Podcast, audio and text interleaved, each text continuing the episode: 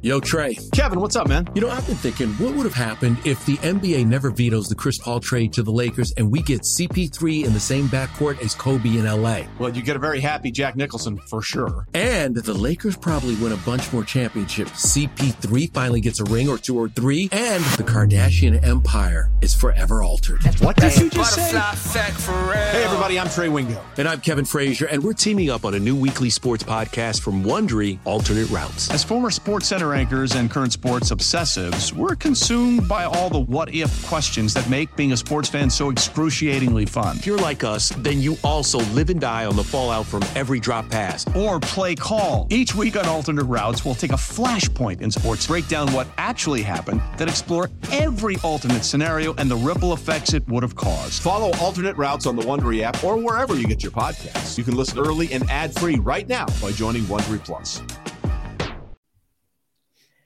Welcome to the BetQL Daily Boost. I'm Lucy Burge of BetQL.com, and I am joined by Dan Karpuk and Rick Chapsky. And we have a basketball NBA odds boost for everybody today on LaMelo Ball and Fred Van VanVleet, each to have over three and a half made three pointers.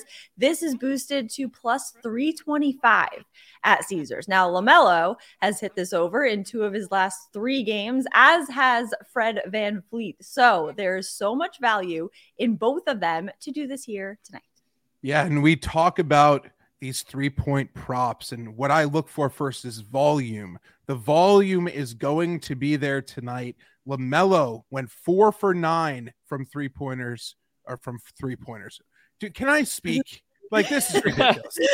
Four for nine from three point range in this exact matchup on Tuesday. He's taken double digit three point attempts in 10 of his last 12 games, no less than eight in that span. He is going to chuck it up. He has also made over three and a half made three pointers in nine of his last 12 games in that span as well. The volume will be there for him. I absolutely love that aspect. Now, as far as VanVleet is concerned, he went two of seven from three in this matchup on Tuesday, but he's made four or more in two out of his last four. He's gone over in six of his last 11 games heading into this one. And as I get to with my pick of the day here, little foreshadowing, these teams combined for 252 total points on Tuesday. I expect another back and forth shootout tonight based on the volume and the recent production of both point guards here. I love this at plus 325. I think there's a lot of value.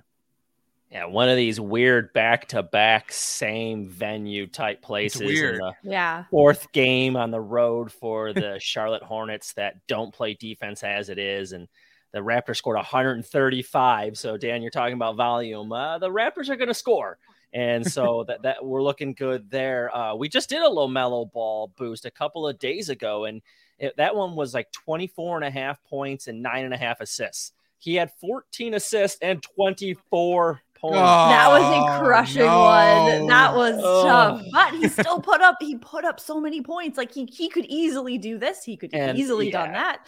It is That just means a he owes us tonight. That's just that Exactly. just means he Yeah. owes us tonight. That's it. Exactly. And Fred VanVleet, be on notice that you also owe us as well. So get in on this as There we well. There we go. And the over there. Dan, you were talking about it. LaMelo Ball averages 11 threes taken in a game. Insane. What? Insane. What? Yeah, he chucks, and without Oubre, I've, I said this before in the pod this week that the usage rate for him has gone way up without Oubre in the lineup. So, should be a fun one here today, and a three to one boost from our guys over at Caesars. exactly. Should Get- be a good one. Should be a good one. Get in on this at plus 325 and head to betql.com to get your free three day trial today and check out our exclusive sportsbook offers there as well. And of course, follow us on Twitter at Daniel Carpuck, at Lucille Burge, and at Rick CZ1. Favorite bets for today. I'm going with the Cavaliers minus three. Against the Trailblazers, the Cavaliers have won four of their last six games, and the Trailblazers have lost and failed to cover in their last four games and in five of their last six. The Trailblazers also failed to cover their last spread at home. The Cavaliers have covered one of their last two at home, so a little bit better than that. Plus, the Cavaliers beat the Trailblazers 114 to 96 last time they faced each other. So I think Cleveland can do that once again and cover the spread.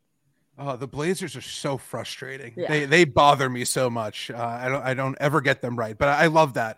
I'm gonna go Hornets Raptors as I alluded to over 231. Now this is a, ma- a rematch of Tuesday's game, which finished with a total of 252 points. That was Raptors 132 to Hornets 120. To highlight just how dominant both offenses were in that matchup, the Raptors had an offensive rating of 137.5 while the Hornets had an offensive rating of 125. For context, the Celtics lead the league in season long offensive rating at 117 and a half. So there you can see how both of these offenses were crushing and both defenses couldn't do anything. The Yeah. Hornets have gone 15 and 8 to the over under on the road this season since these teams will be trotting out the same rosters, the same lineups that they did on Tuesday. There's no reason here not to hammer the over in this spot. I'd even consider teasing this all the way up to 239 and a half or something like that to get even longer odds. But over 231 seems like the best bet on the board today for me. We're going alternate lines. I like Yeah. it, Dan. Love and it. that th- th- those numbers are uh, points expected per 100 possessions, I believe. Right? Yep. Yep. Yeah. There you go for the for the people out there that Dan's spitting out that knowledge. That's what that's for. So For the non nerds out there. Well, the uh, numbers, Dan. 137 is ridiculous. Like you know, Yeah.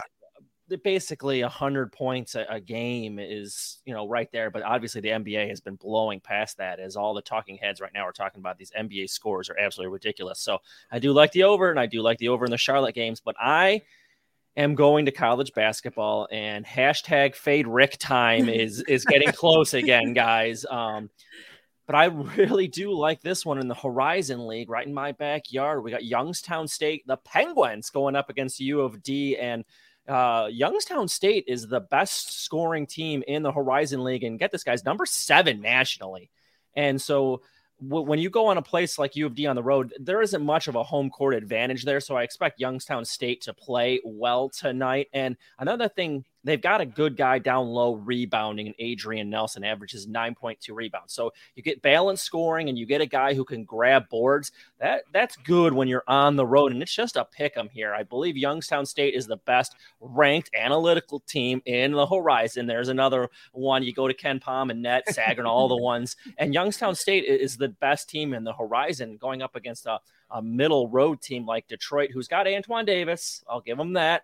Uh, and if you don't know that name, go look it up. He may be the NCAA's leading scorer in history by the end of the year. Wow. Uh, he's about 500 points away from Pistol Pete. Pistol Pete did it in three seasons, though, which is absolutely crazy if you go back and look That's at those nuts. stats. That's But yeah, insane. wow. I don't think he can score enough uh, to keep Detroit around here tonight. So give me the Penguins and Youngstown State and a pick 'em against U of D.